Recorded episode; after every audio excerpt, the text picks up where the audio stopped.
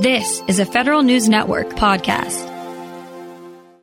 A new fiscal year's first full week, eight weeks left or so in the continuing resolution, no real breakthrough in a new pandemic stimulus, a Supreme Court nominee, and now a president that's tested positive. For how this all might sort out, Bloomberg government editorial director Loren Duggan. And Loren, this might be just when you think things can't get more unprecedented, they do. So, what's the outlook in Congress? Well, this was potentially going to be the start of the October recess that's often taken by House and Senate members in an election year to allow them to go home and campaign. But just like everything else this year, it's been disrupted a little bit by the business that they still have left to do. Some of it known and some of it obviously unknown and added to their plate over the last couple of weeks in terms of the Supreme Court. So, um, what we know is that the Senate is back today um, continuing work on judicial nominations for district courts, not yet that important Supreme Court nomination on the floor. Um, and the House starts in a little bit of a holding pattern this week, waiting for more news on a deal and when they might vote on it on the House floor um, after the talks between Speaker Nancy Pelosi on the part of Congress and um, Treasury Secretary Stephen Mnuchin on the part of the administration, which had gone on, of course, for most of last week.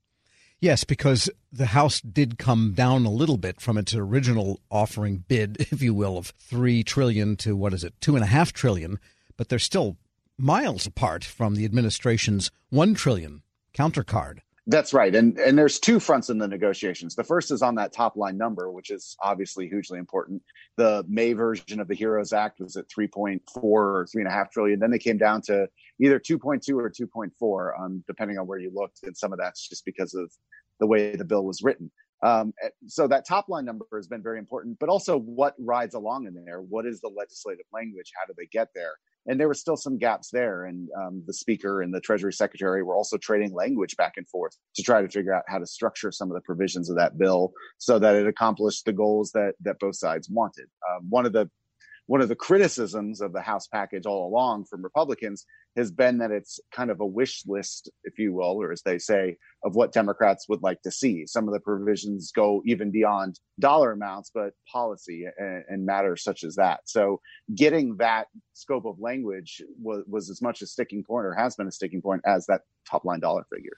And the language they were trading, that this was legislative language. That is to say, they weren't calling each other, you dirty rat, you stinking bum. Exactly. It seemed like the tenor of the conversations had gotten better, and they obviously were spending a lot of time on the phone or even in person last week. But this really is about the nuts and bolts of how do you write the bill to spend the money and, and to distribute it, and what are the rules and things like that. So, um, in a bill that was 2,000 pages or two, more than 2,000 pages last week, there's obviously a lot of language to go over. And is there any hope for a small bill, but there is one in the Senate and one in the House that would let federal employees carry over their leave until next year, all of it, and they're not allowed to carry it all over under current rules? Could that actually pass in any time soon to, to be able to get into the uh, the fiscal year? Well, I think you would look first to this coronavirus package if there is one, uh, because that's going to be the big train moving. And there have been some smaller bills that have peeled off and moved along um, on a number of different subjects. Um, for a while, they were trying to keep all the coronavirus stuff together, um, but if if that could be pulled off and moved separately, if there was enough uh, momentum behind that in both chambers, there could still be some sort of unanimous consent action to get something like that through. We're speaking with Bloomberg Government Editorial Director Loren Duggan. And does the president's diagnosis have any effect on Congress at all? Well, I think it's a, it's just a reminder of how the disease has gone, and um, you know, Capitol Hill is an operation where they haven't been doing widespread testing. Um, members have come down with it. Even on Friday, Senator Mike Lee reported that he had come down with the virus. So um, members who have gone back and forth with the administration or met with administration officials in the last um, period of time might might be taking a look and wondering what they should do and if they should quarantine. So um, Congress is, you know, a much more open body in terms of people flowing in and out and members flying back and forth from their homes into town for the district or for into town for business. Um, so we'll we'll have to see um, how that pans out. And what is the schedule going to look like in the Senate on the Supreme Court nomination, Amy Barrett? Well, Mitch McConnell said Friday that he had spoken with the president and was, you know, full steam ahead on that. Um, the first thing we'll probably see is the week of the 12th, some hearings in the Judiciary Committee. From there, the committee would find a time to schedule a vote, presumably along party lines, reporter out to the floor. And then if they could get it done before the election, they try to have a vote then. Um, there's still a chance that the vote could slip till after the election in the lame duck session, which is already looking pretty busy given all the other work they have to do. Um, but the Republicans do seem to be moving forward with this in the Senate. Um, whether they do it before the election or after the election, they seem committed to getting this done this year um, on this nominee. And there are other judges that the Senate is going to deal with anyway, correct?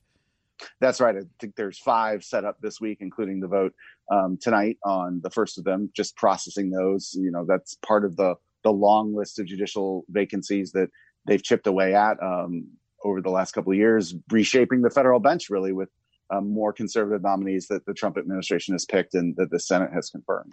And of course, as I mentioned in the opening, there is the continuing resolution, which only goes to December 11th.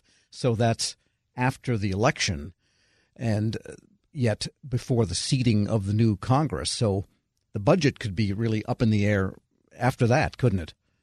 It could be, um, as we've spoken about over the last several months. The House passed ten of its twelve bills. The Senate didn't release any, um, so you know there's there's not even really the public groundwork, at least, to be laid on some sort of compromise. Also, hanging over this is going to be how much money to put in those bills or the the package, if it were, for the coronavirus. If there's additional needs by then, and if there's some sort of you know lingering election dispute going into November, that could also make those negotiations a little more difficult. But uh, remember, two years ago, the the government was funded past the election, past the midterms. We got to December, and that's when a 35 day shutdown began. So um, you know that's a worst case scenario, a shutdown. But um, the period between now and then is long. There's eight weeks, a lot of work to do in there, and we'll have to see where the dynamics are.